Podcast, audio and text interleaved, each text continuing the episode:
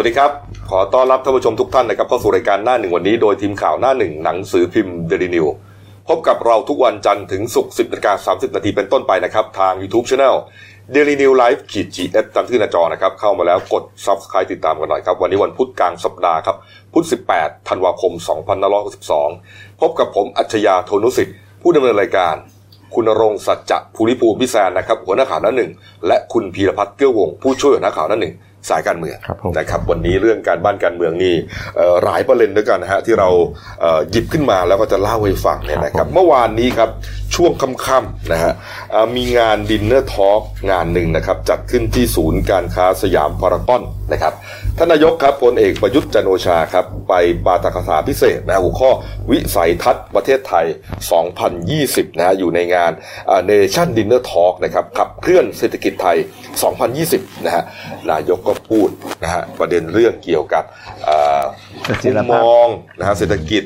มองไปข้างหน้า ปีข้างหน้าจะว่าอย่างไร คือหัวข้อคือขับเคลื่อนเศรษฐกิจไทย 2020 นั่นไงอ่านี่ประมาณฮะเนี้ยนี่ครับเนี่ยแล้วก็ก็ต้องฮะ เขาก็บอกในทำนองว่าในปีหน้าเนี่ยการเติบโตของเศรษฐกิจก็อืมอาจจะชะลอลงมาหน่อย เพราะว่าปัญหาจากสงครามการค้าระหว่างประเทศอืมคือในความเป็น globalization นะครับว่า อะไรที่เกิดจากต่างประเทศเนี่ยมันมีผลกระทบกับเราหมด ครับนะฮะดูเผินๆก็ก็เหมือนว่าเป็นงานที่ก็เป็นเหมือนกี่ยวบงานปาฐกถาเสวนาอะไรกันธรรมดาใช่ไหมเออนะฮะแต่ว่าผู้จัดเนี่ยผู้จัดงานก็อย่างเนี้ยฮะเนี่ยเมเนชั่น Nation นะฮะแล้วก็มีพิธีกรภายในงานก็เป็นพิธีกรของเนชั่นนั่นแหละครับผมแล้วก็มีผู้ร่วมงานก็นอกจากอ่าลุงตู่แล้วเนี่ยนะก็มีคณะมนตรีหลายท่าน นะฮะไปร่วมงานมีคุณอุตมะคุณจุรินทร์อ่าคุณพุทธิพงศ์อ่านะฮะก็คือแทบแทบจะไปกันยกชุดยกเว้นยยกกเว้นเว้นพักภูมิใจไทยเอาทำไมไม่ไปฮะก็เขามีปัญหากันอยู่ไงมีปัญหาใครฮะก็พี่เอ่อคุณอนุทินก็ไปแจ้งความจับเนชั่นอะไรอะไรประมาณเนี้ยแจ้งความกล่าวหาข้อหาหมิ่นประมาทอะไรอ๋ปอระมาณไม่ใช่เนี้ยไม่ใช่มันเป็นเรื่องที่เหมือนอ่าแจ้งกันทั้งสองฝ่ายอืมก็คือคุณอนุทินเนี่ย แจ้งแจ้งว่า ไม่แน่ใจว่าคุณอนุทินหรือคุณศักดิ์สยามนะพรรคที่ก็ภูมิใจไทยเขาสั่งให้ไปแจ้งความอ่าในกรณีที่แบบว่าเหมือนเขาไปหาว่าเขาแบบ มีผลประโยชน์ในอะไรต่างๆเนี่ยเป็นการนำเสนอข่าวแบบหมิ่นประมาทก็เลยเหมือนแต่กักาบรว่าที่เขาไปแจ้งก่อนว่าก็เขาก็เสนอเขาก็เสนอปกติเขาไม่ได้อะไรก็เลยเหมันก็มีปัญหากันก็เลย ก็เลยไม่เชิญ มีพักเดียวที่ไม่เชิญไม่เชิญอ่าพักร่วมรัฐบาลไปหมดไปหมดนะฮะแล้วก็ไปหมดอ่าคุณฉายบุญนาคอืมนะประธานกรรมการของของเนชั่นอืม ก็ไปคุณวัฒนยาองค์วงภาษีคือคุณมาดามฉายเนี่ยเดียคือสามีของของมาดามเดียใช่ไหม มาดามเดียนี่นั่งอยู่หน้างานเลยครับผม นี่ฮะนั่งหน้างานเลย ก็ มันก็เลยมีอ่าสังคมโซเชียลมีเดียเนี่ยนะฮะเขาคือไองานก็ว่ากันไป งานก็ว่ากันไป แต่เขาจับมาในมองมุมมุมมองการเมืองกับเรื่องของของสื่อถูกไหมถูกต้องเออถูกต้องครับเพราะว่าเอ่อ ก่อนหน้านี้เนี่ยพอเทียบเทียบกับคุณธนาธรเนี่ยฮะอืมคุณธนาธรเนี่ยที่โดนข้อหาอยู่ตอนนี้ก็อ่าถูกพ้นสสไปแล้วอืมอนาคตใหม่ก็เตรียมจอจะถูกยุบมาลอมาล่อเนี่ยนะฮะประเด็นก็คือเรื่องของการอ่าไปถือครองหุ้นสื่ออมไอวีลักษณ์มีเดียที่เรารู้กันนะครับพูดมาหลายเดือนแล้วเนี่ยนะ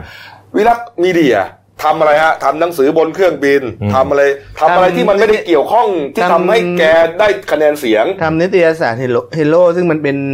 นิตยสารเกี่ยวกับเชียร์พวกสังคมไฮโซต่างอ่าเนี่ยๆแต่ฮะก็มีคนพยายามจะโยงว่า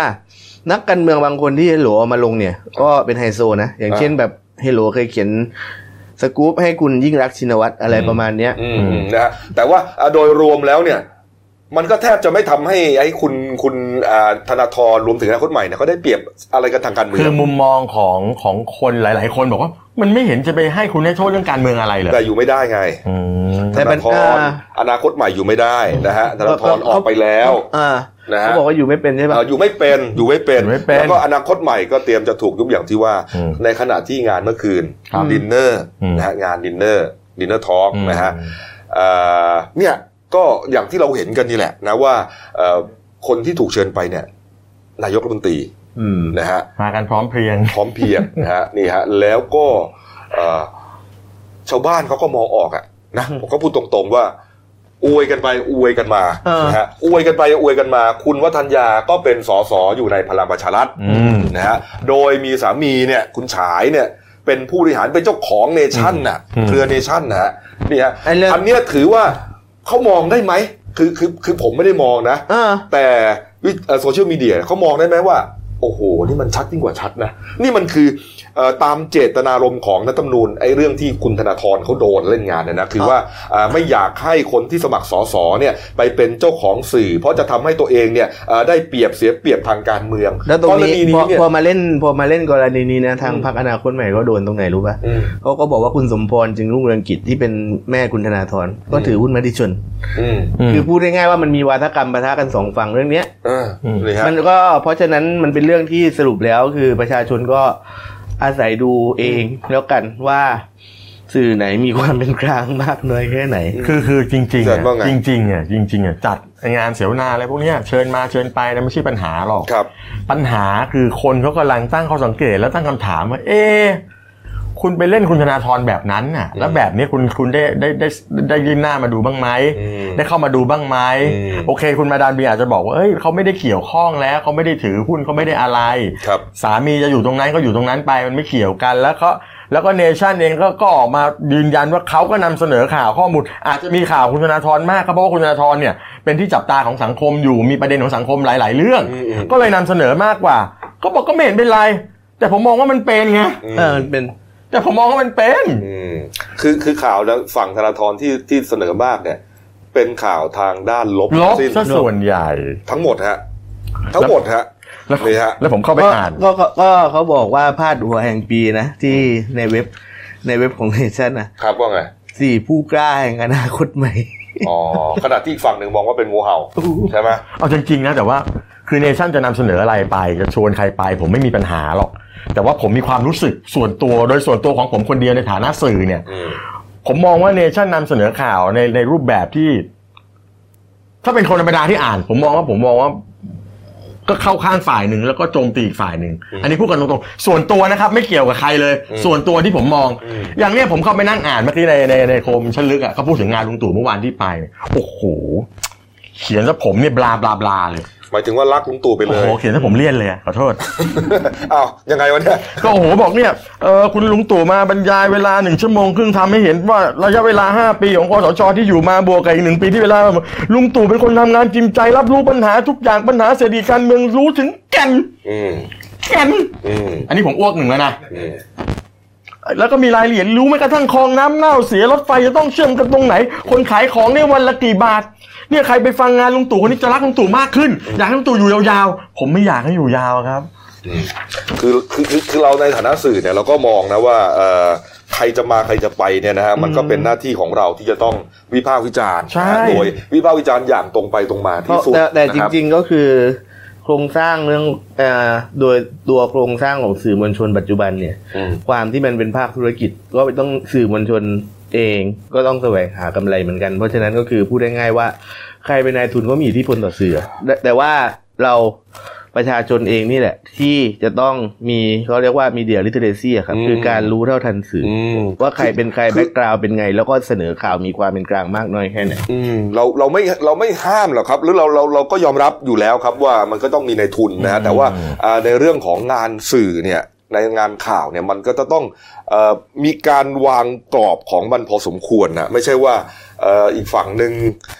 ก็งัดแต่เรื่องไม่ดีของเขามาพูดเนี่ยนะอีกฝั่งหนึ่งก็อวยกันจะจนแบบว่าเอ่อชาวบ้านร้านตลาดเนี่ยเขารู้กันหมดนะไม่ฮะแต่ถ้าเราเข้าไปดูลึกๆจริงๆอะต้องยอมรับว่าลุงตู่เนี่ยมาเพราะกคปสใช่ไหมอืมแล้วคุณไปดูเนชั่นก็จะมีคนที่ขึ้นไปที่กคปสเนี่ยนะก็ก็อยู่ในนั้นครัก็บพอสมควรอืมคราวนี้เขาอาจจะมีเราเราอาจจะมองเขาอย่างผมเนี่ยผมอาจจะมองส่วนตัวที่บอก เขาอาจจะคิดแค่ว่าลุงตู่เนี่ยเข้ามาแล้วประเทศชาติมันสงบลุงตู่ดีไงเข้ามาประเทศชาติสงบเข้ามาทำให้มันไมมีการนองเลือดเข้ามาเพื่อจะให้การเมืองไทยมันนิ่งแล้วก็พัฒนาแล้วเจริญไปได้เขาก็เลยมุมมองในการนำเสนอข่าวแบบนั้น ซึ่งก็ไม่ใช่เรื่องผิดอืมเพียงแต่ว่าผมมองแล้วมันไม่ถูกใจผมไงอืมผมก็เลยบอกว่าเฮ้ยมันเยอะไปอะเชียร์ลุงตู่เยอะอะครับด่าธนาธรเยอะอะไอ้เชียร์ลุงตู่เยอะด่าธนาธรเยอะแยะเลยอืมอืมคือเราเราเลยมองในฐานะสื่อเหมือนกับเฮ้ยเป็นกลางเปล่าวะครับอะไรประมาณเนี้ยอืมแต่เนชั่นเขาก็มีสิทธิ์นำเสนอเหมือนที่เรากำลังวิพากษ์วิจารณ์นี่เราก็มีสิทธิ์นำเสนอ เพียงแต่ว่าประชาชนจะต้องเป็นคนตัดสินว่าสิ่งที่เนชั่นทำมันเป็นยังไง สิ่งที่กล่าวหาคุณธนาธรมันจริงแค่แค่ไหน แล้วสิ่งที่วันนี้เนชั่นกับลุงตู่กับคุณวัฒนยากับคุณมาดามเดียอะไรเนี่ย มันเป็นยังไงแค่ไหนแค่นั้นเอง ทุกคนก็ไปตัดสินกันเองเพียงแต่ว่าสุดท้ายปลายทางความถูกผิดในเรื่องของกฎหมายเนี่ย มันก็มีหน้าที่คนทำหน้าที่นี้อยู่แล้ว ก็ย้อนกลับมาอีกอะ มันก็ดูเหมือนกับว่าไอ้คนที่พยายคนที่คนที่ดูเรื่องของกฎหมายเนี่ย ก็พอกันน่ะ ผมก็ไม่รู้จะพูดยังไง ไม่ไม่ไม่เออจริงๆนะสังคมเนี่ย มันก็ควรจะต้องมีมันคืออบ้านเราเนี่ย ประเด็นก็คือว่ามันต้องมีอะไรสักอย่างที่ยึดเป็นหลักไงครับพอเรายึดเรื่องกฎหมายเป็นหลักเนี่ยนะ แล้วพอกฎหมายบอกแบบเนี้ยอืมมันก็ยากในการที่จะวิพากษ์วิจารณ์ ถ้าไม่ได้อยู่ ถ้าไม่ได้ตั้งอยู่บนพื้นฐานของของข้อเท็จจริง แล้วก็เจตนาเอ่อเจตนาที่บริสุทธิ์เนี่ยคุณกบเข้าใจใช่ไหมเขามองเป็นการเมืองสองมาตรฐานได้ไหมเขามองมันตั้งนานแล้วเอางี้เอาเป็นเขามองตั้งแต่ปี49แล้วอืมโธ่โอ้ยการเมืองมันสองมาตรฐานมันตั้งแต่ไหนแต่ไรแล้วอะเพก็ราะอว่ายู่กักานรต่อเมืองไปเป็นการเมืองมันเป็นขั้วอุดมการณ์ทางความคิดว่าคุณจะชอบ ฝั่งไหนฝั่งไหน ไม่เป็นไรครับ ชอบชอบชอบชอบเนชั่นก็ดูเนชั่นเห็นว่าเขาทำดีก็ดูเขาไป อะไรประมาณนี้ไม่ชอบก็วิพากษ์วิจารณ์กันไปตามพอสมควรนะครับวิจารณ์ด้วยเหตุผลอย่าไปใส่อารมณ์ก็แค่นั้นเองนะเอาละครับอะมาอีกเรื่องหนึ่งแล้วกันนะครับเมื่อวานนี้ครับเอ่อร้อยตำรวจเอกเฉลิมอยู่บำรุงนะครับแกนนำพักเพื่อไทยเขาก็เหมือนกับเป็นเอ่อประธานนะฮะในการประชุมอ่าพักนะฮะแล้วก็บอกว่าท่านเฉลิมเนี่ยฮะบอกว่าอ่าพักเพื่อไทยมีมติตั้งร้อยตำรวจเอกเฉลิม พร้อมกับ พวกนะฮะกับคณะเนี่ยสิบคนนะเป็นคณะกรรมการกิจการพิเศษ ขับเคลื่อนพักสำหรับภารกิจหลังจากนี้เตรียมเปิดเสนอยื่นยติขอเปิดอภิปราย ไม่ไว้วางใจรัฐบาลนะฮะเบื้องต้นเนี่ยมี 4 คนด้วยกันนะฮะสคนนี้ก็ประกอบไปด้วยแน่นอนครับลุงตู่นะฮะท่านนายกนะครับคุณสมคิดจาตุศรีพิทักษ์รองนายกรัฐมนตรีฝ่ายเศรษฐกิจนะฮะคุณวิศนุเครืองาม รองนายกฝ่ายกฎหมาย แล้วก็นายดอนปรมัตวินัยรัฐมนตรีต่างประเทศนี่ฮะ ฟังดูเผินๆสี่รายชื่อนี้เนี่ยเหมือนกับอาจจะไม่ตรงใจคอการเมืองสักเท่าไหร่ตรงนะฮะตรงตรงสิไหมตรงสิบางคนก็บอกว่าเฮ้ยอะแล้วแล้วบิ๊กป้อมพลเไปไหนอะพลเอกประยุทธ์บิ๊กป้อมเอาบิ๊กป้อมเอาประยุทธ์ก่อนประยุทธ์ว่าไงบิ๊กป้อมประยุทธ์ว่าไงบิ๊กป้อมเนี่ยตอนเนี้ยคือเหมือนกับป่วยแล้วก็ เขาก็เขาก็บอกว่าเขาก็แก่แล้วเนาะถ้าจะปรับปรับเขาออกเถอะเดินก็ไม่ค่อยไหวเขาแล้วเขาไม่ไหวแล้วก็ไม่ค่อยปัญหามีบทบาทอะไร แต่ว่าคือที่โดนใจก็คือนายกกับคุณวิษณุอ่าซึ่งถูกวิพากษ์วิจารณ์เยอะมากเออรองลงมาก็คือคุณสมคิด เพราะว่าเหมือนกับจะถูกมองว่าเป็นคนดูนโยบายเศรษฐกิจทั้งหมดนะครับ แต่จริง ๆก็คือรัฐบาลนี้ไม่มีรองนายกเศรษฐกิจ เนื่องจากดอนกระทรวงเศรษฐกิจมันกระจายอืมไปยังพักร่วมต่าง ๆ เยอะในส่วนอืม ส่วนคุณดอนปรมัตถ์วินัยนี่ เข้าใจว่าน่าจะมีโดนเล่นเรื่อง เรื่องหุ้นสื่อเรื่องเรื่องการถือหุ้นของเขาหรือเปล่าที่สารรัฐธรรมนูญเคยตัดสินให้ไม่ผิดอ่ามันมันประจเด็บนไปแล้วนี่มันมีประเด็นของคุณดอนนะคืออ่าอ่าแก้กฎหมายทำให้รัฐสูญเสียภาษีกว่าแสนล้านบาทไอ้ประเด็นในเนี่ยไอ้ออ๋อมาร์ลโบโรฟิลิปฟิลิปมอร์ริสฟิลิปมอร์ริสนะฮะอืมนี่นี่ฮะนี่ครับอ่า ก็รอดูแล้วกันนะเห็นว่าจะไปยื่นกันวันที่6ถึง10 มกราคมนี่แหละ แต่ว่าประธานเขาจะบรรจุวันไหนก็ก็ก็ก็รอดูแล้วกันแต่คือเบื้องต้นที่ทางหัวหน้าวิปรัฐบาลนะครับเอ้ยหัวหน้าวิปฝ่ายค้านคุณสุทินคลังแสงพูดก็คือ อาจจะอภิปรายช่วงก่อนปิดประชุมสภาสมัยสามัญเที่ยวนี้อืมคือช่วงประมาณปลายปลายๆเดือนกุมภาอืม คือยัตติยัตติยื่นไว้ก่อน แต่ว่าคือหลังจากเนี้ยก่อนวันที่หกเนี่ย เรามาเช็คดูว่าจะมีรายชื่อไหนงอออกมาหรือเปล่า เพราะว่าคือถามว่าจริง ๆ คือฝ่ายค้านเนี่ยต้องการจะเล่นแต่พรรครัฐบาลหรือเปล่าก็ไม่ใช่ เขาจะเล่นพรรคร่วมด้วย โดยเฉพาะรู้สึกว่าคนที่ฝ่ายค้านเพ่งเล็งเป็นพิเศษคือทางรัฐมนตรีคมนาคมอ๋อคุณศักดิ์สยามที่ชอบเหรอคุณฮะศักดิ์สยามเออก็น่าสนใจนะส่วนของพลเอกประยุทธ์เนี่ยก็ แน่นอนนะเข้าเข้าใจว่าหลายเรื่องอยู่ทุกเรื่องฮะหลายเรื่องเลยแต่แต่แต่ขอเหอะเรื่องหนึ่งนะอย่าอย่าพิปรายอีกเลยฮะเรื่องเรื่องถวายสัตว์อะ เออเอามันเรื่องของเขามันเรื่องของเขาเพราะว่าคือจริง ๆ คือมันมันควรจะจบได้แล้วเนี่ยอืมอืมไม่เป็นไรเรื่องของเขานะครับ เอามาอีกเรื่องหนึ่งนะครับนี่ฮะเรื่องงูเห่านะฮะหลังจากที่เอ่อวันก่อนนะครับอนาคตใหม่นะที่ประชุมใหญ่วิสามันพรรคอนาคตใหม่ฮะมีมติท่วมท้นนะให้ไล่สี่สสด้วยกันนะเรารู้ชื่อกันแล้วนะฮะคุณศรีนวลบุญลือ เชียงใหม่ กวินนาถตาคีชนบุรี จารึกศรีอ่อนจันทบุรีนะครับแล้วก็พันตำรวจโท ธนพัฒน์กิติวงศาอันนี้จันทบุรีอีกคนหนึ่งเนี่ยนะฮะก็เอ่อกรณีของการโหวตสวนมติพักหลายครั้งนะฮะเมื่อวานนี้ครับมันมันก็ไม่ได้หลายครั้งนะจอืริงมๆคือที่เขาโหวตสวนมันมีในกรณีของพรกโอนอัตรากำลังพลราบหนึ่งกับราบสิบเอ็ดเนี่ย ซึ่งอ่า อันนี้อันหนึ่งครับแล้วเพราะว่าคือทางพัก อนาคตใหม่ คุณปียบุตรบอกว่าไม่ใช่ความจำเป็นเร่งด่วนที่ต้องออกเป็นพรกแล้วก็อีกเรื่องหนึงคือเรื่องพรบงบประมาณวาระแรกอืมไอ้พรบงบประมาณวาระแรกที่ทางคุณกวินนาถเหมือนกับว่าเขาโหวตรับ เพราะว่าเขาบอกว่ามันมีขั้นมันต้องมาดูขั้นตอนในชุดในชั้นกรรมาธิการแหมในวามัระนก็สองคือโหวตกับสวนมสามติพักเออโหวตสวนแล้วก็อืมอีกอันหนึ่งอีกอันหนึ่งอันล่าสุดที่เพิ่งที่เพิ่งเข้าไปคือ จำอ่าคุณแซนจำได้ไหมที่เป็นเรื่องเรื่องอะไรนะ ที่เพิ่งที่เพิ่งเข้าไปที่เพิ่งเข้าไปล่าสุดที่ว่าเดืออ๋อกรรมาธิการการตั้งกรรมาธิการศึกษาผลการทดจากม .14 อ่านี่ฮะหลังจากที่มีเอ่อ การประชุมไปแล้ววันก่อนนะวันก่เมื่อวาอนนเป็นการประชุมวิสามันครับผมเมื่อวานนี้ครับก็มีการประชุมเอ่อกรรมการบริหารพักแล้วก็สสของพักเนี่ยครัฮะบผมก็สุดท้ายก็ยืนตามมตินะฮะเป็นเอกฉันท์เลยนะครับ ว่าให้ขับสสสี่คนนะฮะก็โหวตสวนนะครับแล้วก็นำความลับที่ประชุมไปเปิดเผย แล้วให้สัมภาษณ์ทำนองให้พักเสื่อมเสียชื่อเสียงนี่ครับ ก็ขั้นตอนหลังจากนี้ก็คือว่าสสสี่คนเนี่ยนะครับตามรุ่นนั้นตาร้อยหนึ่งวงเล็บเก้าเนี่ยก็จะต้อง ไปหาพักอยู่ใหม่ภายใน 30 วันแต่ทีนี้ฮะตรงเนี้ยแต่ว่าระหว่างระหว่างที่แถลงข่าวเนี่ยนะมีคนเล่นอะไรก็ไม่รู้ เอาตุ๊กตาเหี้ยตุ๊กตาตัวเงินตัวทออ๋องขอไป เอาตุ๊กตาตรงเงินตัวทองฮะอ่ามมาวางในงานแถลงข่าวแปะชื่อทั้งสี่ท่านแปะชื่อสี่ท่านด้วยนี่สี่ตัววางอยู่ฮะเป็นสีสันหรือเปล่าไม่รู้ ตกลงมันเป็นตุ๊กตาตัวเงินตัวทองอะเนี่ยตัวเงินตัวทองผมอ๋ตอนแรกมันมันมีขายในอินเทอร์เน็ตอยู่ตุ๊กตาตอนแรกอะผมดูเป็นงูเห่าใช่ไหมเออมีคนบอกไม่ใช่พี่พี่แซนดูดีอืมๆบอกอ๋อนี่ฮะไม่นี่ฮะถึงว่าอันเนี้ยผมผมบอกตรงนะ คุณช่อพรรณิการ์วานิชเนี่ยโฆษกพรรคอนาคตใหม่ ก็มีนักข่าวไปถามว่าคุณช่อคุณช่อใครเอามาวางอะอืมคุณช่อบอกไม่รู้ ไม่รู้จริงๆว่าใครเอามาวางแต่ประเด็นก็คือว่า มันคงเป็นคนไม่พอใจและแสดงแสดงออกถึงความไม่พอใจอะเพราะว่าที่ผ่านมาเนี่ยเอ่อคนเหล่านี้ชอบทำสวนมติพักเนี่ยเขาก็เลยไม่พอใจอืมก็เป็นความไม่พอใจอย่างสูงในพักอะไรประมาณเนี้ยเออเนี่ยเออแต่ว่าเอ่อไปฟังคำพูดบางช่วงบางตอนเนี่ยนะฮะของเอ่อสี่สสนะฮะที่ถูกขับออกเนี่ยคุณศรีนวลบุญลือนะครับ อันนี้ก็พูดเป็นภาษาเหนือใช่ไหมครับผมเออก็ประมาณว่ารู้สึกบนใจบ่มีทุกข์อะหยังก็คือว่าสุขกายสบายใจไม่มีทุกข์อะไรอืมนี่ฮะ นี่ฮะจ้ะนี่แล้วคุณศรีนวลก็บอกว่า ไอ้กรณีที่มีคนบอกว่าได้เป็นสสเพราะกระแสพักอนาคตใหม่ ยืนยันว่าไม่ใช่นะเพราะที่ผ่านมาเขาลงพื้นที่อย่างต่อขนาดเนื่องนั้นเลยเหรอเออโอ้โหแต่ว่าแต่ว่าจริงแต่ว่าจริง ๆ ก็คือมีคนรู้จักคุณศรีนวลไหมเนี่ยก่อนตอนลงสมัคเอารอย่างนี้นะคำถามง่ายๆนะว่า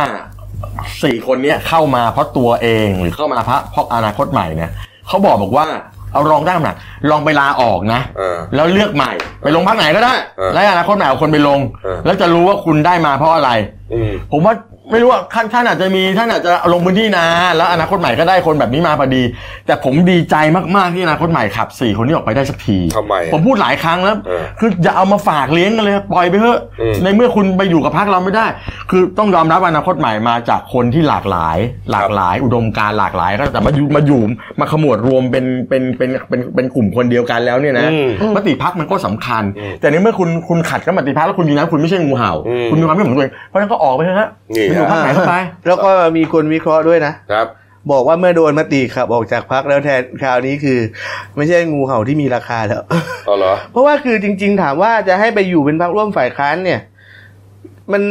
มันเสียมารยาททางการเมืองอะคุณนึกออกปะเพราะอนาคตใหม่เขาเป็นฝ่ายค้านนะพรรคร่วมฝ่ายค้านก็คงไม่ละก็คงไม่อยากจะรับหรอกไม่ไปฝ่ายค้านแน่นอนนะฮะเออแต่ว่าไปรัฐบาลแน่นอนอาจจะไปรัฐบาลผมว่ไปรัฐบาลแน่ก็นเลอยนมีข่าวว่าตอนนี้ทุกพักรัฐบาลนะรุมจีบสี่คนนี้อยู่นะฮะอ๋อนะฮะนะฮะอ่า พลังประชารัฐครับเมื่อวานนี้ครับคุณพุทธิพงศ์ปุณกันนะครับก็เป็นรัฐมนตรีดิจิทัลเพื่อเศรษฐกิจและสังคมเนี่ยฮะนะฮะกรรมการบริหารพรรคของพลังประชารัฐก็บอกว่า ตอนนี้เนี่ยทางพรรคก็เปิดกว้าง ยินดีต้อนรับบุคคลที่มีอุดมการเดียวกันอ่าว่าไป คุณอนุทินชาญวีรกูลครับอันนี้ก็หัวหน้าพรรคภูมิใจไทย ก็บอกว่าขณะนี้ยังไม่ได้มีการหารือกันแต่หากว่าทั้ง 4 คนต้องการสังกัดภูมิใจไทย ต้องตรวจสอบทางกฎหมายก่อนก็แล้วทางคุณศรีนวลนี่เขาบอกว่าไปแน่อาจจะไปภูมิใจไทยอ่าเขาบอกก็บอกว่าเอาอะไรอะแคบหมูไส้อั่วมาฝากอ่าแต่ของอีกคนนึงคือคุณจารึกกับ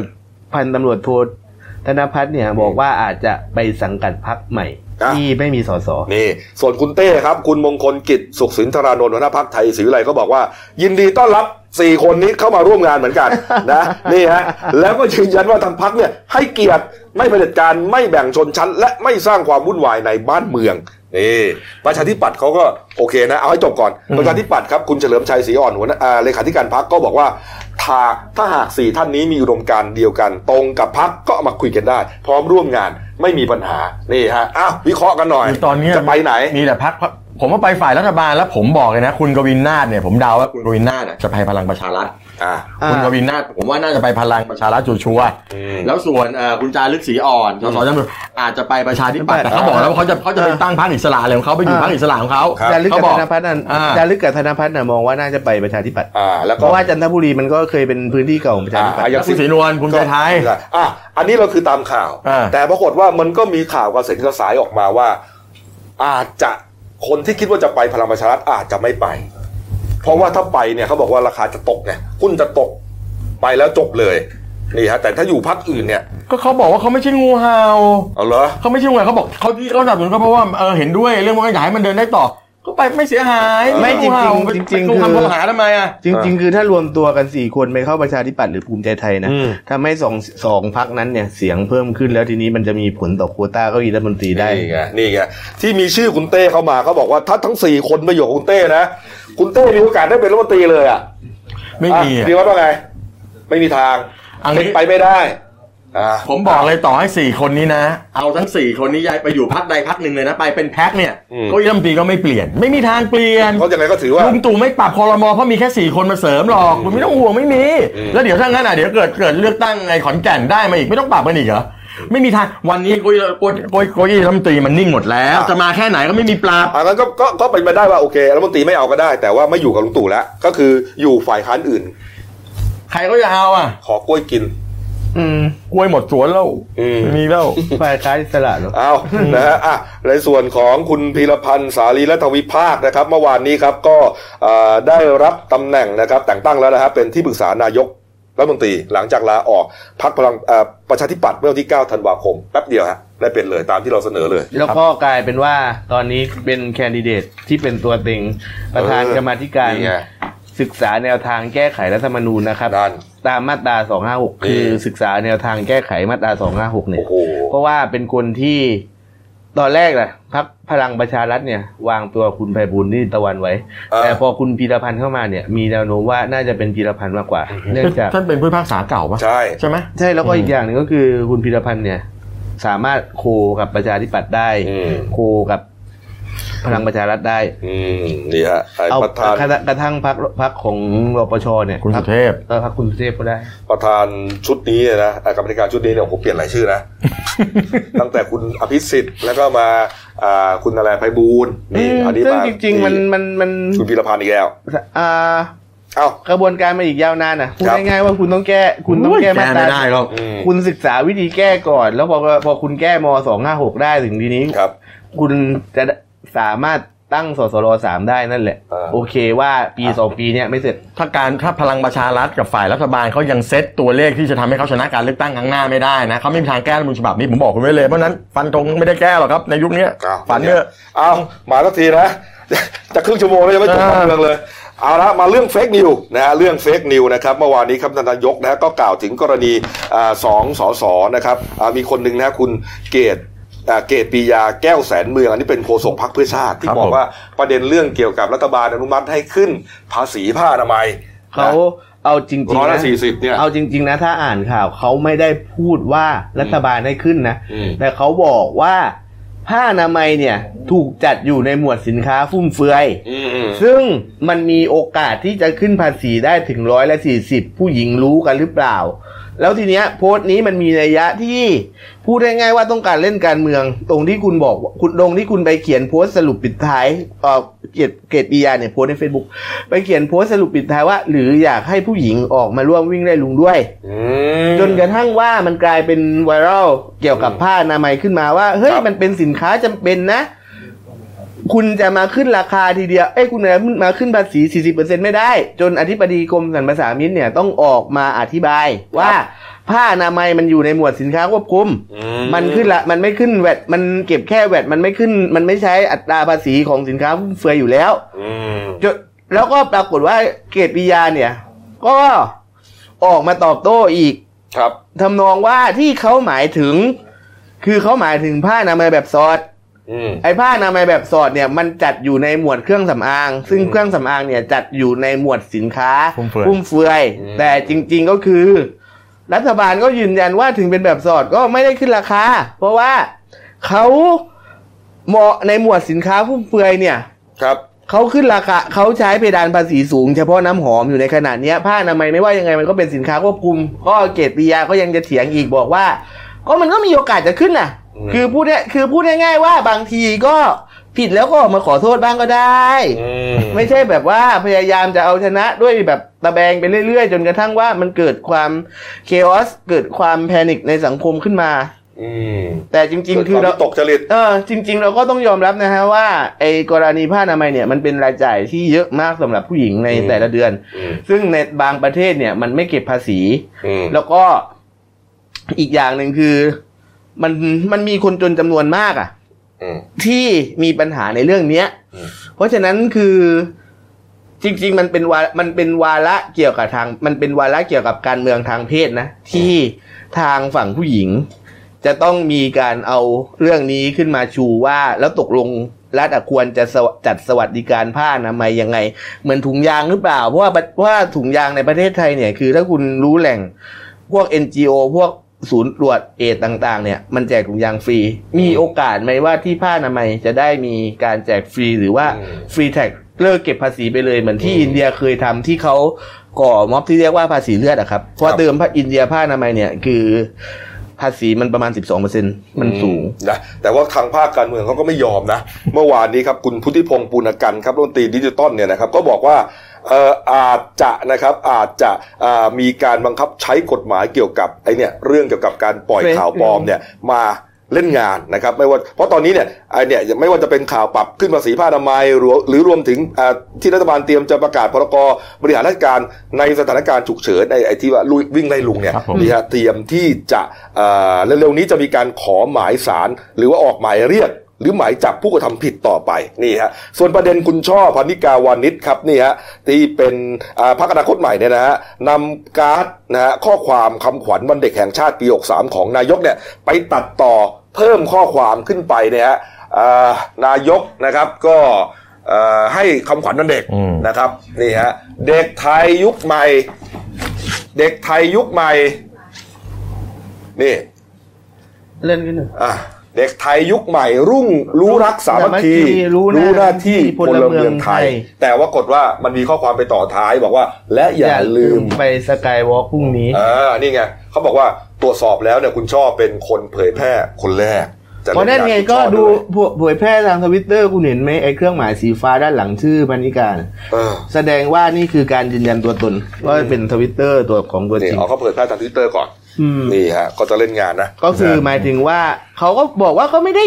เออเขาแค่เอามาแชร์เขาไม่ได้เขาทำแต่บางคนเขาบอกว่าโอ้ยมันเป็นการล้อเลียนมันไม่ใช่เป็น fake news fake news เนี่ยนะคุณคือคือ ผมมองว่าไอ้ fake news ที่ที่คุณกลัวกันเนี่ยรัฐบาลผมไม่เห็นรัฐบาลมาทำ fake news เลยที่มันเป็นประโยชน์กับชาวบ้านมากมายดีกว่าเป็น fake news ที่ปกป้องรัฐบาลเองเลยอะอืมอืมผมถามว่าคุณเกรดปียาเขาตั้งคำถามหรือเขาโจมตี เออคุณก็ชี้แจง คุณก็ชี้แจงก็จบจะต้องไปทำให้มันบานปลายอะไรไปเยอะแยะเออ เขาก็บอกแต่แล้วว่าแต่ว่ากรณีเกตปียาเราเห็นด้วยนะว่าน่าจะฟ้องผมไม่เห็นด้วย เพราะว่าอะไรรู้ไหมเพราะว่าต่อไปคุณจะเกิดกรณีที่ คุณพูดความจริงไม่หมด แล้วคุณเอามาใช้ปลุกกระแสต่อต้านรัฐบาลสร้างความเคออสในบ้านเมืองขึ้นเรื่อยคุณคุณคุณบีเห็นด้วย ว่าๆเห็นจะว่าต้องฟ้องต้องฟ้องอะพี่แซมไม่เห็นด้วย คุณไปไล่ดูตั้งแต่พฤศจิกาปี 61เขาพูดถึงเรื่องไอ้เรื่องนี้ไอ้เรื่องภาษีผ้าอะไรมามาตั้งแต่มาตั้งแต่ปี 61พฤศจิกาปี 61 แล้วเออแต่ตั้งแต่แต่61แล้ว แต่พอมาปลุกเรื่องนี้ในช่วงที่จะมีม็อบต่อต้านบิ๊กตู่ขึ้นมามันเป็นเพราะอะไรล่ะ มันเป็นเพราะว่าต้องการให้มันมีกระมันมันเป็นเพราะต้องการผสมลง ผมว่าเนี่ยนะนักการเมืองถ้าไม่สามารถตั้งคำถาม หรือว่าที่ให้รัฐบาลตอบด้วยว่าภาษีคุณจะสามารถขึ้นไปถึงแบบนั้นได้ไหมอืมอืมอืมถ้าเกิดเพดานมันบอกว่าเพดานมันมีแค่นั้นได้นะ ถ้าสมมติว่าเพดานมีแค่นั้นได้ แต่คุณบอกคุณไม่ขึ้นหรอกเพราะสินค้าควบคุม เพดานมันนี่มีไม่ได้มีมากขนาดนั้น ก็ว่ากันไป แต่ผมไม่เห็นด้วยกับการมานั่งสูงไฟแจ้งความจับกันไปจับกันมา ไม่มันควรจะทำให้เป็นตัวอย่างนะ ไม่งั้นต่อไปมันจะเกิดกรณีที่ว่าพูดความจริงไม่ครบเพื่อเอามาใช้โจมตีรัฐบาลเพราะงั้นอีกเพราะงั้นแล้วแล้วเพราะเพราะว่าแบบคือถามว่าตัวเองทำหน้าที่โฆษกพักแล้วทำไม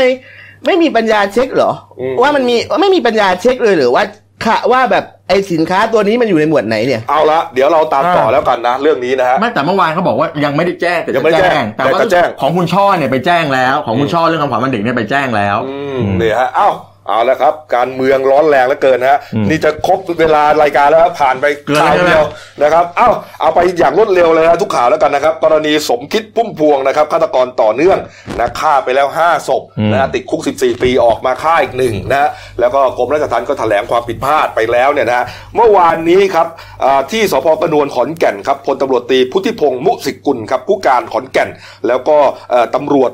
หลายหน่วยงานกองกำกับการกองปราบปรามสืบภาคสี่ต่างๆ ประชุมร่วมกันติดตามตัวไอ้สมคิดนี่แหละอืมไอ้คิด the Ripper เมืองไทยเนี่ยนะครับผมตกลงมันหนีไปไหนแล้วนะอืมเพราะว่าเอ่อพอฆ่าฆ่าคนศพที่6เนี่ยโอ้โหก็สภาพก็เหมือนกับที่มันฆ่ามาแล้วอะนะมีการเอ่อมัดคอมัดมือมัดเท้าเอ่อให้อากาศขาดอากาศหายใจต่างๆเนี่ยนะแล้วก็ตอนนี้เนี่ยเหมือนมีวงจรปิดไปจับภาพนะฮะสมคิดเนี่ย เดินอยู่ในบขสที่ร้อยเอ็ดเขาว่าเขาว่าว่าเป็นภาพคุณสมคิดเอ่อเขาว่าเป็นภาพนายสมอ่าคินาดยสมนี่คิแหดละเนี่ยนี่ฮะเดินผ่านไปแล้วก็เหมือนปิดบังใบหน้าเดิมเหมือนเลยเหมือนเลยเออนะฮะก็แล้วก็สักพักหนึ่งบอกว่าไปโผล่ที่ยโสธรอีกเออนะฮะก็คือเหมือนกับอยู่ในละแวกภาคอีสานนี่แหแอละเรียอีสานนะเออ แต่ปรากฏว่าตรวจสอบตรวจสอบแล้วอะไรฮะล่าสุดจับกลุ่มแล้วแต่คุณต้นอะไรว่าไงนะจับ แล้วครับจับแล้ว อ้าวจับแล้วเหรอฮะเอามีรายงานล่าสุดว่าจับคุณจับนายสมคิดได้แล้วที่ไหนฮะ อ่าสถานีรถไฟปากช่อง อ๋อ จับได้ที่ไหนอ๋ออ่าผมรายงานสดเลยแล้วกันนะ อ่า หลังจากที่อ่ามีข่าวว่าไปโผล่ที่นู่นที่นี่ร้อยเอ็ดยโสธรเนี่ยนะไอคนนั้นน่ะเขาออกมายืนยันตัวเองว่าไม่ใช่ เป็นผมอืมเอ่อไม่ใช่นายสมคิดอืมแล้วก็มีรายงานข่าวล่าสุดจากไอ้เติ้ลเออจากคุณเติ้ลเนี่ยนะครับบอกว่าตอนนี้เนี่ยจับกลุ่มแล้ว จับที่กลุ่มสถานีนายสมคิดแล้วนะปากช่องสถานีรถไฟปักช่องที่นครราชสีมาอืมอ่านะฮะนี่ฮะส่วนรายละเอียดนี่เดี๋ยวเราตามต่อแล้วกัน อันนี้มาสดๆเลยครับสดๆแล้วกันนะเพราะฉะนั้นอันอื่นเราก็ไม่ต้องอ่านแล้วล่ะไม่ต้องอ่านเขาจับแล้วแล้วนะครับไม่ต้องอ่านนี่ฮะจับแล้วเอาเอาเอาแล้วครับอ้าวไปอีกเรื่องหนึ่งนะฮะเดี๋ยวผมไปเร็วๆให้อ่าไปเร็วๆให้นะครับ เรื่องของเอ่อเมื่อวานนี้นะ กรณีของเรื่องเกี่ยวกับที่ดินเนี่ยนะครับผมณปรินาไกรคุปเนี่ยนะเอ่อเราก็พยายามจะไม่ทำให้เรื่องเงียบอืมเห็นว่าเมื่อวานนี้พี่อัดนะคุณอัจฉริยะเรืองรัตนพงศ์ประธานชมรมช่วยเหลือเหยื่ออาชญากรรมนำชาวบ้านนะฮะไปร้องเรียนที่กรมป่าไม้นะเรื่องเกี่ยวกับไอ้ปัญหาที่ดินทำกินนะพี่แจ๊ครับเมื่อวานนี้ก็คุณอัจฉริยะก็พาพาชาวบ้าน 19 รายนะฮะครับอ่าที่ถูกดำเนินคดีบุกรุกป่าไม้นะฮะเป็นอืมชาวบ้านในอำเภอปะเหลียนเนี่ยครับ ก็ปรากฏไปบอกว่าเนี่ยไปขอให้ทางอ่าที่ดินกฎหมายเนี่ย บอกช่วยไปรังวัดหน่อยหน่อยได้ไหมหน่อยได้ไหมเพราะชาวบ้าน 19 รายเนี่ยโดนดูดำเนินคดีอืมแล้วมีลุงอายุ 70 80 เนี่ยถูกศาลพิพากษาจำคุกไปแล้วด้วย ครับ คราวนี้เขามีหลักฐานบอกว่าเนี่ยเขาไม่ได้ไปบุกรุกอะไรประมาณนี้อยากจะให้มีการลื้อกันใหม่รังวัดกันใหม่ คือเอาให้มันเหมือนกันหน่อยเอามาตรฐานเดียวคุณปรินาหน่อคุณปยรินาเนี่ยโอ้โหโดนตอนนั้นเนี่ยโดนบอกว่าเป็นอ่าที่ป่าสงวนเนี่ยอ่าไปร้องขอให้ใช่รังวัดใหม่ป่าไม้งับเลยใช่ไปใช่รังวัดให้เขาเลย พวกเราเนี่ยชาวบ้านตาดำๆเนี่ยไม่มีปัญญาที่จะไปหาใครเนี่ยถูกต้องขอหน่อยได้ไหมช่วยหน่อยแล้วเขาบอกว่าชาวบ้านน่ะมีหลักฐานว่าถูกนักการเมืองท้องถิ่นตำรวจและเจ้าหน้าที่ป่าไม้กลั่นแกล้งจนไม่ได้ความเป็นธรรมด้วยซ้อืมำเพราะฉะนั้นก็เลยไปร้องเรียนแต่ว่าท่านอธิบดีก็บอกบอกว่าเนี่ยจริงๆเนี่ยคดีมันหลายคดีมันขึ้นสู่ศาลไปแล้ว การจะไปรังวัดใหม่ต้องให้ศาลท่านมีคำสั่งไปร้องผ่านศาลมีคำสั่งผ่านมา เพราะฉะนั้นมันก็ลำบากหน่อย แต่ของของคุณปรินาเนี่ยศาลท่านยังไม่ได้มีคำตัดสินไง มันจะแตกต่างกันตรงนี้งั้นเอาชาวบ้านที่เขายังไม่ยังไม่ถูกขึ้นศาลก็ได้ก็ต้องเอาได้แบบนั้นไปเอาแบบนั้นไปอะพอได้ลองแต่เขาบอกว่าจริง ๆ ของคุณปรีนาเนี่ยเขาก็ไม่ใช่ไม่ดำเนินการนะ 46 ไร่นี่เขาก็แจ้งความดำเนินคดีไปแล้วครับก็เป็นหน้าที่ของตำรวจไอ้ส่วนในที่เหลือ60 682 ไร่เนี่ยอืมก็รอว่ากฤษฎีกาจะว่ายังไง แล้วเขาบอกจะใช้ประเด็นของกฤษฎีกาเนี่ยเป็นมาตรฐานเดียวกับกรณีอื่นๆไปเลยอืมอืมอืมอืมแต่คราวนี้มันก็มีนักมันมีมุมมองของเอ่อเกี่ยวกับพวกนักวิชาการบางท่านก็บอกบอกว่า ที่บอกว่าเนี่ยถ้าเกิดคุณไปดำเนินคดีกับคุณปรินาเมื่อไหร่เนี่ยนะเดี๋ยวชาวบ้านรอบๆนี่จะซวยไปด้วยโดนข้อหาเดียวกันครับเขาบอกมันมีมติคอรมออยู่ปี ผมจำไม่ได้ปีไหนเนี่ย บอกว่าคุณใช้มาตรฐานแบบนี้ไม่ได้ คือคุณปรินาเนี่ยแกเป็นคนรวย แกแกไม่ใช่คนแกไม่ใช่คนยากไร้เออแล้วมีมันมีมติคอรมอเมื่อสักปี 2541 มั้งครับคุ้มครองชาวบ้านพวกนี้อยู่ เพราะฉะนั้นอย่าไปเอาอย่าไปเกี่ยวกันอย่าพยายามหาทางช่วยคุณปรินาด้วยเอาชาวบ้านเป็นตัวประกันแบบนี้อ่าอ่าอ่าน่าสนใจอืมน่าสนใจ แล้วมันมีพี่อัดยังไปร้องอีกว่าครับไปร้องเล่นเล่นงานเจ้าหน้าที่แถวราชบุรีทั้งหมดเลยบอกว่าเหมือนกับไปช่วยเหลือคุณปรินาอะไรประมาณนี้แล้วก็ลาเว้นการปฏิบัติหน้าที่อืมและที่สำคัญอีกอันหนึงก็คือไปร้องว่ามีสนชห้าท่านเนี่ยนี่อันนี้น่าสนใจครอบครองที่เนี่ยฮะกลางกรุงเทพแบบเป็นที่ดินไอ้พทบห้าเนี่ยผมปาอ่านกชื่อหน้านะเนี่ยอ่าห้าคนประกอบไปด้วยนายประมุตสูตบุตรนะครับ คุณวันชัย สารทุนทัศน์พลโททานชัยยันศรีสุวรรณพลเรือโทสนธยาน้อยฉายา แล้วก็ศาสตราจารย์ดร นิสดานเวชยานนท์ครับที่ครอบครองที่ดินพบท5ในกรุงเทพมหานครครับผมว่าชอบด้วยกฎหมายรือไม่ชอบหรือไม่ด้วยกฎหมายหรือไม่อ่าไปตรวจสอบหน่อย ไม่พอพี่อาจยังไปตรวจสอบให้ให้นี่ไอสนามกอล์ฟครับของตระกูลจึงรุ่งเรืองกิจ แต่ผมไม่รู้เป็นฝ่ายของคุณสุริยะหรือเป็นฝ่ายของคุณธนาธรนะเอาเหรออะไปตรวจสอบบอกว่าเนี่ยในอำเภอศรีราชาจังหวัดชลบุรีเนี่ยซึ่งมีพื้นที่ที่เป็นโฉนดถูกต้องกฎหมายเนี่ยว่ามีการครอบครอง คลองน้ำสาธารณะในสนามกอล์ฟไปผิดกฎหมายหรือไม่ หมายถึงว่าไปล้ำคลอเองอไปล้ำคลองหรือเปล่าไปดูหน่อยสิคุณพีรู้ไหมว่าเป็นฝ่ายไหนเนี่ยจึงรุ่งจึงรุ่งเรืองสนามกิจกอล์ฟฝ่ายไม่รู้ไหมคุณพีรู้ไหมที่ศรีราชาถ้าที่ชลบุรีไม่รู้นะเหรอแต่ว่าถ้ามันมีตรงสนามกอล์ฟที่แต่ก่อนท่านทักษิณไปตีบ่อยอะของคุณสุริยะเอาทำไมต้องสุริยะสิ ไม่ใช่ไม่ใช่ มันอยู่แถวเนี้ยมันอยู่ในกรทแต่มแต่ไม่รู้ที่เราไปตรวจสอบนี่คือของใครไม่รู้นะนะแต่ที่ศรีราชานี่ไม่รู้ของใคร ของจึงรุ่งเรืองกิจฝ่ายไหนอ่าเอานะฮะพี่อัดแล้วก็ร้องไปเรื่อยแล้วเดี๋ยวว่ากัน โอ้โห ยาวเหยียดเลยนะวันนี้นะการเมืองนะ อะ ปิดท้ายการ์ตูนขาประจำของคุณขวดนะครับนี่ฮะโอ้โหมันตรงใจจริง ๆ แล้วเนี่ยวันนี้ มีคดีความมาทางนี้ครับเป็นจิ้งจกยักษ์ป่ะจิ้งจกยักษ์จิ้งจกยักษ์สองตัวอ่ามีคดีความมาทางนี้จ้าเนี่ยเดินไปหาเนี่ยนะส่วนอีกฝากหนึ่งนะเป็นงูเห่ามาทางนี้นี่งูเห่าสี่ตัวเลื้อยตัวยักษ์ๆมาข้างล่างเขียนว่า Animal Farm อ้าวตกลงเป็นเป็นอนิมอลฟาร์มหรือเป็นอะไรนะเป็นยังไงไม่รู้ไม่รู้เขาพูดถึงใครคือง่ายๆเขา คนเนี่ยคนแขนเนี่ยเขากวักเรียกมาหมดทั้งงูเห่าทั้งทั้งจิ้งจกยักษ์ จิ้งจกยักษ์อ้าวพักครู่เดียวครับกลับมาช่วงหน้านะครับ หัวหน้าวิเชียนชินวงศ์ครับ ขอย้ายตัวเองออกจากทุ่งใหญ่นเรศวรแล้วนะครับ ไม่รู้เกิดอะไรขึ้นนะครับ แล้วก็มีร้านทองที่โลตัสฮะสองเดือนโดนไปสองครั้งโอ้โหสองเดือนเท่านั้นนะโดนไปสองครั้งครับนี่ฮะแล้วก็มีหมอนวดนวดอ่า ลูกค้าจนตายอะแต่ว่าไม่ยอมบอกญาตินวดต่อไปกันหวังว่าจะฟื้นขึ้นมาครับผมนะแล้วก็ปิดท้ายที่คลิปอุบัติเหตุสยองมากนะครับพักครู่เดียวครับเดี๋ยวกลับคุยข่าวกันต่อครับ จากหน้าหนังสือพิมพ์ สู่หน้าจอมอนิเตอร์ พบกับรายการข่าวรูปแบบใหม่ หน้าหนึ่งวันนี้ โดยทีมข่าวหน้าหนึ่งหนังสือพิมพ์เดลินิวส์ออกอากาศสดทาง y o u t u เด d ิวิวไลฟ์ขีดทีเทุกวันจันทร์ถึงศุกร์10นาฬิกา30นาทีเป็นต้นไป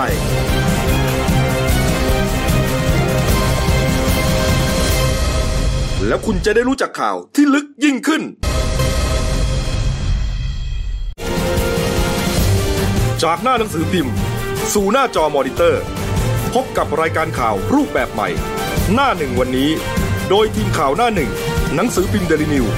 ออกอากาศสดทาง y o u t u เด d ิวิวไลฟ์ขีดทีเทุกวันจันทร์ถึงศุกร์10นาฬิกา30นาทีเป็นต้นไป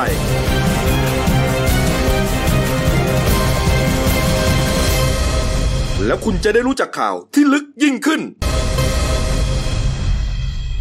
นี่อะคุณเติ้ลมาแล้วครับช่วงครับสองของรายการในวันนี้ครับครับสวัสดีครับจะลืมปฏิไปไหนนะอ้าว เขายังไม่ได้เอาแล้วว่าคุณชื่อคุณวรเติ้ลวทัรศน์ทัศน์กองซับโตครับผู้ช่วยนักข่าวหน้าหนึ่งครับนี่ครับอะสวัสดีอีกรอบครับ เป็นไงฮะเมื่อกี้นี้ส่งข่าวล่าสุดมามาดูทวิตเตอร์อ่าบอกว่าจับได้อ่าสมคิดเนี่ยจับได้ขณะนั่งรถไฟอ่าจากสุรินทร์ครับผมนะจากสุรินทร์กำลังจะเข้ากทมอ๋อนี่ไงภาพนี้ฮะอ่าคือพลเมืองดีเนี่ยเห็นโอ้เห็นนี่ฮะเห็นว่าเจ้าตัวเนี่ยโกนหัว แล้วก็สวมหน้ากากอนามัยปิดบังใบหน้าเอเออแล้วก็อยู่บนสถานีรถไฟเขาก็เลยมาดักจับได้ที่สถานีรถไฟปากช่องจังหวัดนครราชพสีลมาเมืองดีอยู่บนรถไฟโทรบอกตำรวจน่าจะเป็นอย่างนั้นนะอ่าน่าจะเป็น โทรไปหาใครไม่รู้โทรเข้าหนึ่งเก้าหนึ่งมาเลยอืมนะฮะไม่รู้ว่าโทรหนึ่งเก้าหนึ่งเปล่านะแต่ว่า มีแนวโน้มว่าจะอย่างนั้นอ่านะแล้วก็บอกว่ากำลังเดินทางไปน่าจะใช่ใช่ไหมอ่าแล้ว แล้วก็ตำรวจเลยมาดักที่ที่ไหนนะปากช่องสถานีปากช่องพอรถไฟจอดปุ๊บตำรวจขึ้นมาเลยอ่า แล้วก็เห็นว่าในตัวพบมีดหนึ่งเล่มโอ้โหเดี๋ยวเนี่ยฮะโกนหัวเนี่ยสงสัยพยายามจะเขาบอกว่าใช่เพราะว่าพลเมืองดีเห็นว่าโกนหัวแล้วก็สวมหน้ากากปิดบังใบหาแต่มันจำไม่นี่ไงเมื่อวานนี้ที่ผมเล่าไปอะมันมีบาดที่คิ้วซ้ายบาดครับรอยแผลชัดใช่ไหเจมนมากฮะแผลเป็นขนาดใหญ่เลยเนี่ยนะฮะก็จับแล้วเรียบร้อยอ่า เดี๋ยวรอรอรายงานเพิ่มเติมแล้วกันอืมเพราะเมื่อกี้ผมนั่งไล่ดูทวิตเตอร์ครับเอานะครัฮะบเป็นรายงานสดเข้ามาเลยนะครับครับเอาละครับอะเรื่องของหัวหน้าวิเชียนนะครับไม่รู้เกิดอะไรขึ้นนะฮะเมื่อเช้านี้เองนะครับ ฝ่ายประชาสัมพันธ์ของกรมอุทยานแห่งชาติสัตว์ป่าและพันธุ์พืชครับ ก็ส่งข่าวด่วนมาทางแอปพลิเคชันไลน์นะครับ แจ้งบอกว่านายวิเชียนชินวงศ์ครับ หัวหน้าเขตรักษาพันธุ์สัตว์ป่าทุ่งใหญ่นเรศวรด้านตะวันตกครับทำหนังสือขอย้ายตัวเองออกจากพื้นที่เขตรักษาพันธุ์สัตว์ป่าทุ่งใหญ่นเรศวรนั่นแหละนะฮะก็เอ่อกรมอุทยานแห่งชาติสัตว์ป่าและพันธุ์พืชก็เตรียมจะแถลงข่าว เรื่องนี้ครับน่าจะกำลังแถลงอยู่ เห็นว่าแถลงตอน 10 โมงตรงนะฮะที่ห้องประชุมชั้น 5 ของกรมนี่แหละนี่อยู่ใกล้ๆกันเราก็ส่งนักข่าวไปแล้วครับแต่ว่าไม่รู้ว่าเกิดอะไรขึ้นนี่ฮะนี่ครับ ไม่รู้ว่าจะเกิดเรื่องเกี่ยวกับเอ่อเสือดำอะไรป่ะแซนคือไม่จริงๆแกเป็นฮีโร่ในคดีเสือดอืมำของเสียเปรมชัยที่ว่ากันเนี่ยนะแต่ปัญหาคือว่าคือผมผมมองว่า คือคนกำลังวิพากษ์วิจารณ์กันอยู่ตอนนี้ว่าอ้าว ก็ในเมื่อคดีศาลท่านก็ตัดสินแล้ว แล้วจริงๆ แกก็ทำตามหน้าที่ของแก แกจะมีปัญหาอะไร แล้วแกก็ไม่ได้ถูกร้องอะไรเออแกนะก็ไม่ได้มีอะไรเนี่ย แล้วหรืเจ้าอว่าเจ้าสัวเปรมชัยก็ถูกติดใช่นะใช่ติดคุกด้วยนะศาลอุทธรณ์ศาลอุทธรณ์ใช่ไหมใช่เพิ่มโทษด้วยเออหรือว่าอาจจะแบบรู้สึกว่าตัวเองแม่อยู่อยู่ไม่เป็นหรืออยู่ยากป่ะหรืออยากจะไปทำอย่างที่อื่น เอออาจจะแบบอาจจะอยากจะเปลี่ยนหรือเปล่าเอ้าจริง ๆ ต้องรอแถลงข่าวจนะริงๆอะวันเนี้ยเดี๋ยวเดี๋ยวต้องไปไล่ถามแกดูครับเดี๋ยวต้องให้นักข่าวไปไล่ถามว่าพี่พี่พี่ย้ายมาอะอืมอืมเอา เอาละครับอะมาอีกเรื่องหนึ่งครับ เหตุเกิดที่ในพื้นที่สน.โชคชัยนะครับคือคนร้ายเข้าไปจี้ชิงทรัพย์นะฮะห้างทองเยาวราชเอเชีย อยู่ภายในห้างสินค้าเทสโก้โลตัสสาขาวังหิน ใกล้ๆบ้านผมนี่แหละนะฮะเห็นว่าโดนครั้งที่สองในรอบสองเดือนนะคุณเติ้ลครับอืมอะเมื่อวานนี้ช่วง6โมง6โมงเย็นครับอ่าทางตำรวจสน.โชคชัยเนี่ยนี่ฮะมีคลิปดูคลิปประกอบไปเลยเนี่ยนะอ่านี่ฮะอ่าโอ้โหนี่ฮะเข้าได้มาเลยได้ได้รับแจ้งเหตุว่ามี เหตุปล้นทอง ก็ไปถึงปุ๊บก็พบว่ากระจกประตูหน้าร้านเนี่ย แตกทั้งบานเลย มีปลอกกระสุนอยู่หนึ่งปลอกเนี่ยเนี่ยเขายิงเข้ามาอ่าสอบถามอ่าพนักงานในร้านเนี่ยพนักงานในร้านบอกว่าคนก่อนเกิดเหตุอะมีคนร้ายเป็นผู้ชายคนหนึ่งแต่งตัวเนี่ยใส่ชุดสีดำสวมหมวกกันน็อกเต็มใบก็มาที่บริเวณหน้าร้านด้วยท่าทางมีพิรุษอะพนักงานเห็นท่าไม่ดีแล้วอืมรีบกดปิดล็อกประตูร้านทันทีอืมคนร้ายเลยชักปืนขึ้นมายิงกระจกแตกอืม หลังจากนั้นก็เข้ามาแล้วก็อ่าตอนนั้นเนี่ยเศษกระจกเนี่ยกระเด็นโอ้โหถูกนี่ฮะเนี่ยเป็นรูเห็นไหมกระเด็นกระเด็นถูกคอพนักงานบาดเจ็บไปคนหนึงเลยนะอะเหรอคือคือคือพนักงานเนี่ยรู้นะว่าทำท่าไม่ดีแล้วรีกบดปิดประตูรีบล็อกเลยปิดแต่นี่ยิงใส่เลยยิงใส่เลยแล้วก็ปิดอะเนี่ยเดี๋ยวนะปุ้งเนี่ยฮะอ่าโอ้โหแล้วก็ แล้วก็พังประตูเข้ามาเลย แล้วก็แล้วก็กวาดทองนะครัฮะบดูคลิปไปก่อนแล้วกันนะฮะอ่านี่ฮะข้ามไปกวาดทองแล้วก็หลบหนีออกจากร้านไปอ่าหลังจากนั้นนี่ทางอ่าตำรวจเข้าไปตรวจสอบที่เกิดเหตุอ่าทางพลตำรวจตรีธีรพงษ์วงศ์รัฐพิทักษ์อ่าผู้บังคับการตำรวจนครบางสี่เนี่ยครับบอกว่าจากการสอบถามพนักงาน พร้อมกับอ่าตรวจสอบกล้องวงจรปิดเนี่ย พบว่าก่อนเกิดอ่าช่วงเกิดเหตุเนี่ย คนร้ายเนี่ยขับรถจักรยานยนต์อืมฮอนด้าเวฟสีดำคาดแดงมาจอดไว้ที่ถนนนะ ข้างนอกห้างนะฝั่งตรงข้าม แล้วค่อยๆเดินข้ามมาก่อเหตุพอมาถึงร้านก็อย่างที่ที่เห็นในคลิป เสร็จปุ๊บก็เดินเข้ามาแล้วก็พอยิงพอยิงมากระจกใช่ไหมกระจกแตกเข้ามาปุ๊บก็ชูปืนขึ้น พนักงานก็เห็นกลัวกลัวแล้วก็เลยปีนข้ามมาแล้วก็กวาดทองไปทั้งหมดได้ไปทั้งสิ้นประมาณ 40 เส้น น้ำหนักรวมประมาณ 120 บาทโอ้ก็ตีเป็นมูลค่าเป็นไงบ้างประมาณ2ล้าน6อืมโอ้โหได้เยอะสอมากงล้านหกอ่าหลังจากนั้นเนี่ยก็ข้ามข้ามฝั่งกลับไปแล้วก็เอา อ่าอ่าขึ้นขึ้นรถมอเตอร์ไซค์แล้วขับหลบหนีมุ่งหน้าทางโชคชัยสี่มาคนเดียวด้วยเหรออ่ามาคนเดียว อันนี้อันนี้เป็นคลิปในอันนี้เป็นวงจรปิดในห้างนะครับเนี่ยอ่าเพราะว่าผมอืมคุ้นเคยอ่าอันนี้เป็นที่จอดรถมอเตอร์ไซค์อยู่ในห้างนะ ไม่ใช่อยู่นอกห้างเลยนะอ่านี่ฮะแล้วก็ไม่รู้คนไหนเนี่ยเมื่อกี้ที่เขาวงไว้เหรอข้ามที่ที่อ่าข้ามนี่นู่นๆๆๆอ่าเนี่ยนั่นๆๆเนี่ยอ๋อนี่พอเห็นผมเห็นนั่นน่ะวิ่งไปก็จอดว้นั่นๆๆอ่าเห็นนะแล้วก็ขับมุ่งไปทางบ้านกบ อืมอืมตรงนั้นไป บ้านใครนะบ้านกบไปทางโชคชัยสี่อะก็ช่างโชคชัยสี่ในบ้านพี่กบอยู่อะอันนี้นิดนึงมึงเหมือนมันจะไปสลบซ่อนตัวอยู่ที่บ้านกูร้านทองเนี่ย เมื่อวันที่ 20 ตุลาที่ผ่านมาเนี่ย เคยเป็นข่าวดังมาแล้วครั้งหนึ่งอืมครั้งนั้นเนี่ยมีคนร้ายเข้ามาทำทีไปขอดูทอง 5 บาทเส้นหนึ่งแล้วบอกเดี๋ยวขอถ่ายรูปไปให้เพื่อนดูหน่อยอืมแต่สมมติพอพอได้ทองปุ๊บวิ่งจะออกนอกร้านพนักงานเขากด ล็อกปิดร้านแล้วชนกระจกปุ้งเราก็ขำกันเป็นคลิปกันนะแล้วก็หันกลับมาเราเล่นอ๋ออ่าจำได้ไหมนึกออกจำได้ไหมจำได้แล้วอ่าแต่อันนั้นเนี่ยจังหวะนั้นมันมีมีลูกค้าเนี่ยเข้ามาที่ร้านพอดี พอเข้ามาปุ๊บไอ้นี่เห็นท่าว่าอะเฮ้ยพนักงานเผลอใช่ไหมกระโดดข้ามไปกวาดทองไปได้ 24 บาทเอาผ่านไปสามวันตำรวจจับได้อ่าชื่อนายวิทินันท์สันติกุลสุขนะครับอายุ 22 ปีอืมครั้งนั้นเนี่ยหลังเกิดเหตุเนี่ยทางตำรวจเขาบอกว่าอ่าทางผู้การสี่เนี่ย สั่งให้สายตรวจแล้วก็อาสาเนี่ยเพิ่มความถี่ในการตรวจเนี่ยในเนี้ยอืมอ่าเป็นชั่วโมงละสองครั้งแล้วนะครับทางร้านเนี่ยก็เตรียมจะติดตั้งลูกกรงและอืมไอ้ไอ้ที่ที่ลูกกรงเหล็กของที่ร้านทองแต่ละที่แต่ช่างยังไม่ว่างอืมรอช่างมาติดกลายเป็นมาโดนอีกครั้งหนึ่งนี่ไปฮะนี่เดี๋ยวรอพิสูจน์ฝีมือของผู้กำกับคนใหม่หน่อยครับพันตำรวจเอกพรทวีสมวงศ์ครับรู้จักคดีนะฮะอ๋อเพิ่งมารับตำแหน่งสิบเนี่ยสิบสามเนี่ยสิบสามธันวาที่ผ่านมาอ๋อคำสั่งล่าสุดนี่แหละครับนี่แกเคยเป็นรองผู้กำกับอยู่ที่นี่น่าจะจับได้ไปแล้วสามวันนะเดี๋ยวเดี๋ยวดูคราวนี้กี่กี่วันอืมครับเอา นะครับมาอีกเรื่องหนึ่งนะครับ ครับ เรื่องนี้ก็ประหลาดประหลาดอยู่นะ เออ เออหมอนวดไทยฮะนี่ฮะเอ่อนวดคนไข้เนี่ยนะนวดเอ่อลูกค้าเนี่ยครับ แล้วก็ตายอืม ตายไม่ยอมแจ้งญาติ หวังว่าอืม มีวิชาว่าจะนวดให้ฟื้นขึ้นมาได้ อืม สุดท้ายโอ้โหเน่าเหม็นฮะอืมชาวบ้านต้องไปแจ้งฮะญาติเยิดงงไปหมดเลยฮะเรื่องนี้เกิดขึ้นอ่าที่ท้องที่ที่จังหวัดนครนายกครับพี่แจ๊คครับ ก็คือเมื่อวันเมื่อวานเนี่ยตำรวจนครนายกเขาก็รับกับกับกู้ภัยนะฮะอืมสว่างอริยธรรมสถานจังหวัดนครนายกเขาก็รับแจ้งจากชาวบ้านว่าเนี่ยมันมีกลิ่นเหม็นเน่าไว้คล้ายมีศพคนตายเนี่ยอืมอืมลอยฟุ้งออกมาจากทาวน์เฮาส์สองชั้นเลขที่ขอไข่ทับหนึ่งสามสามสองทับสามสองตำบลนครนายกอำเภอเมืองจังหวัดนครนายกเนี่ย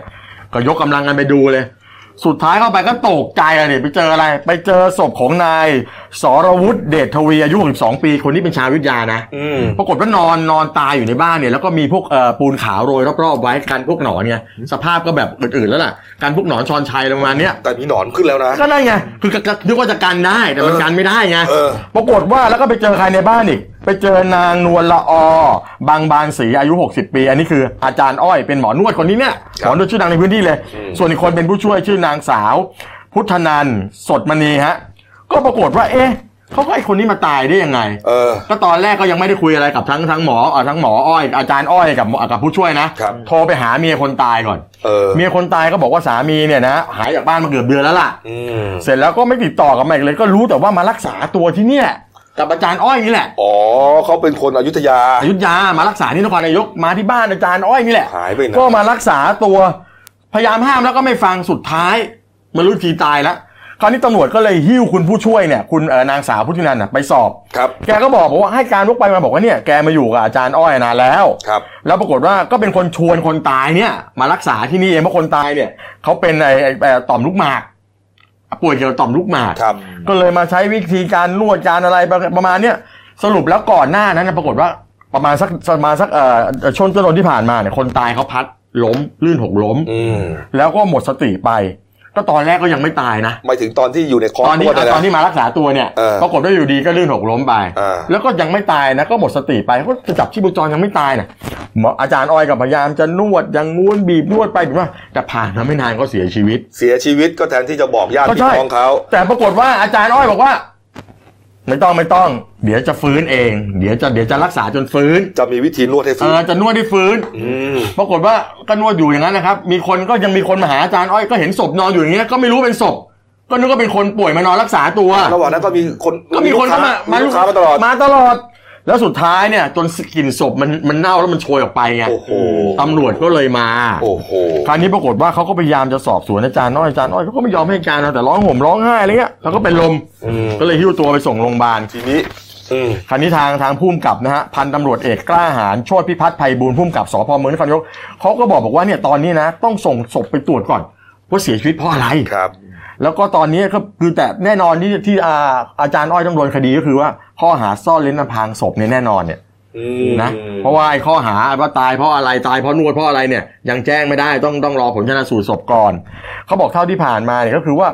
ก็มีคนมาบอกว่าก็มันรักษาตัวกับอาจารย์อ้อยเยอะนะครับมีอยู่รายหนึ่งแฟนเขาเนี่ยผู้ชายเขาบอกว่ามีรายเนี่ยแฟนเขาชอบมานวดที่นี่บ่อยอืมนวดไปนวดมาเนี่ยไม่ไหว้พงไม่ไหว้พระเอาซะแล้วครับ เขาก็เลยสงสัยว่าอาจารย์อ้อยนี่จะเป็นนับถือลัทธิอะไรหรือเปล่าแปลกๆนะเอาแค่ว่านวดแล้วฟื้นนี่ก็ขอโทษนะ ผมว่าก็บ้าบอคอแตกพอแล้วล่ะอืมเนี่ยฮะก็กลายเป็นว่าตนจะโดนคดีแล้วเนี่ยอืมแล้วไปเอาปูนขาวมาโรยนี่ทำไมเนี่ยไม่เขาบอกเออป้องกันกลิ่นกันเนี่ยกันกันพวกแมลงกันอะไรทำให้หนอนจะกันหนอนได้ไงเนาะอืมเอานะครับ เรื่องแปลกๆก็ที่นครนายกนะครับผมเอามาปิดท้ายอุบัติเหตุนี้ก็สยองขวัญนะครับ เกิดขึ้นบนถนนไทยราช แขวงและเขตบีนบุรีครับตำรวจบีนบุรีรับแจ้งเหตุว่ามีอุบัติเหตุฮะอ่ารถจักรยานยนต์นะครับ ชนรถกระบะโตโยต้าวีโก้สีขาวนะครับอ่ารถกระบะคันนี้ทะเบียนถอถุงหอหีบ 398 กรุงเทพมหานครนะชนอย่างจ้าไปดูคลิปก่อนนะนี่ฮะชนเข้าไปแล้วฮะก็เห็นรถจอดอยู่ข้างหน้านี่อะนี่ฮะชนอย่างนี้เลยฮะ ก็คือสองคนนี้เนี่ยนะฮะอ่าคนขี่ชื่อว่านายจีรศักดิ์ปาสินอายุ 18 ปี คนซ้อนท้ายครับ นางสาวสุจิตรา สุจริตธรรม 18 ปีเท่ากันครับ เป็นแฟนกันอืมนะฮะคนชะอ่าผู้ชายเนี่ยจะไปส่งแฟนสาวไปเรียนอุ้ยแต่ปรากฏว่าช่วงจังหวะก่อนเกิดเหตุเนี่ยเหมือนกับขี่มอเตอร์ไซค์จะแซงซ้ายรถบรรทุกไงอ่าขี่ไปแล้วก็ไปเจอกับรถที่มันจอดอยู่กระบะคันขาวเนี่ย แล้วทำไมไม่เบรกก็ไม่รู้นะ หรือแซงกะจะแซงให้พ้นใช่ไหมแต่ไม่พ้นใช่ไหมจริง ๆ มันมีร่องใช่ไม่มันไม่ได้เบียดเยอะนะอ่าคุณกบถ้าดูนะ มันมีมอไซค์ขับนำหน้าคันหนึ่งใช่ไหมเออมันแล้วก็สิบล้อและคนที่ชนจะขับตามหลังมาเหมือนไม่ได้จะแซงอะนะอยู่ๆก็พุ่งชนก็ไปเลยก็นั่นอะน่ะสิแล้วมันก็ไม่ได้แคบอะไรนะเออมันก็ไปได้ผมเนี่ก็ยเลยดูเขาไม่ได้เบียดเข้านะเขาเหมือนขับตรงไปหาเออกระบะเลยอะแล้วจังหวะหันมาคุยกับแฟนหรือเปล่าอะไรหรือเปล่าเนี่ยนี่ไงโอ้ปยกติเนี่ยอ่าแสดงว่าเขาไม่เห็นไม่เห็นไม่เห็นมีอย่างเดียวตาอะม ตามถ้าตามขี่รถยนต์คือหลับใน แต่ถ้าขี่มอไซค์เนี่ยคือหันมาคุยอาจจะคุยกันหรือเปล่าบอกป่ะอ่าต้องเห็นจะชนทำไมอะ ไม่ก็แล้วเบี่ยงนิดเดียวก็ออกแล้วไงแล้วเคราะห์ร้ายพอชนเสร็จล่างกระเด็นมาที่นี่ถไงนนรถสิบล้อล่างก็ทับล่างผู้หญิงฮะนะฮะนี่ฮะเขาเขาขี่จักรยานยนต์เนี่ยนะล่างผู้หญิงกระเด็นมาแล้วก็ถูกสิบล้อนะฮะอีซูซูสีขาวทะเบียน 50 ขีด 7666กรุงเทพมหานครครับ18 ล้อเลยนะรถพ่วงอ่าด้วยทับคนนี้ก็เสียชีวิต แต่ที่สลดใจกว่านั้นคือคุณจิรศักดิ์เนี่ยผู้ชายเนี่ยที่ขี่เนี่ยล่างไปติดอยู่กับกระบะรถไง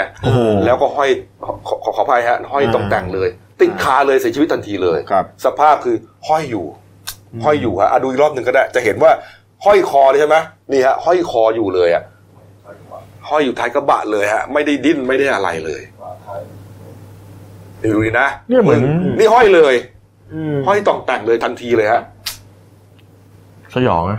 นี่ฮะขอแสดงความเสียใจกับครับผมครอบครัวของผู้เสียชีวิตด้วยกันแล้วกันครับอะเราไปอย่างรวดเร็วนะครับ นี่หน้าหนังสือพิมพ์เรานะ ที่ไม่ได้เล่าวิสานหกดาวน่าสนใจได้ครับผมอ่าศาลใช่ไหม ไหนฮะอ่าศาลยกฟ้องอยู่ไหนวะเนี่ยอ๋อศาลยกฟ้องเอ่อพันพันตำรวจโทสันทนะเออยูนรัฐไอ้ครับข้อหากันโชคทรัพย์เกี่ยวเนื่องกับไอ้เรื่องไอ้ตลาดใหม่ดอนเมืองอะอืมก่อนหน้านั้นคุณสันทนะก็บอกว่าไปไปที่ไปที่สตชสำนักงานตำรวจแห่งชาติ ครับไปยื่นเชิญตำรวจฟังคำพิพากษาด้วยกันหน่อย ครับ แล้วปรากฏว่าพอวันถัดมาศาลท่านก็ยกฟ้อง อืมแล้วคุณสันทนะบอกว่าเดี๋ยวจะฟ้องกลับตำรวจทั้งหมดด้วยอ้าวนั่นไงอืมนะครับอ้าวมาดูเรื่องสั้นของฉันนะครับ ฉบับตีพิมพ์อ่าวัน พฤหัสบดีที่ 19 ธันวาคมครับนะผม เสนอเรื่องหากเพียงฝนไม่ตกนะครับ เขียนโดยคุณกัญญาภาบุญแทมนะฮะกัญญาภาบุญแทมไปอ่านกันนะฮะเดนิวเรื่องสั้นของฉันร่วมกับอ่าพันธมิตรมากมาย ตีพิมพ์ทุกวันทั้งปีนะครับเอาละฮะวันนี้หมดเวลานะครับ เราสามคนลาไปก่อนขอบพระคุณทุกท่านที่ติดตามรับชมนะครับลาไปก่อนครับสวัสดีครับ สวัสดีครับ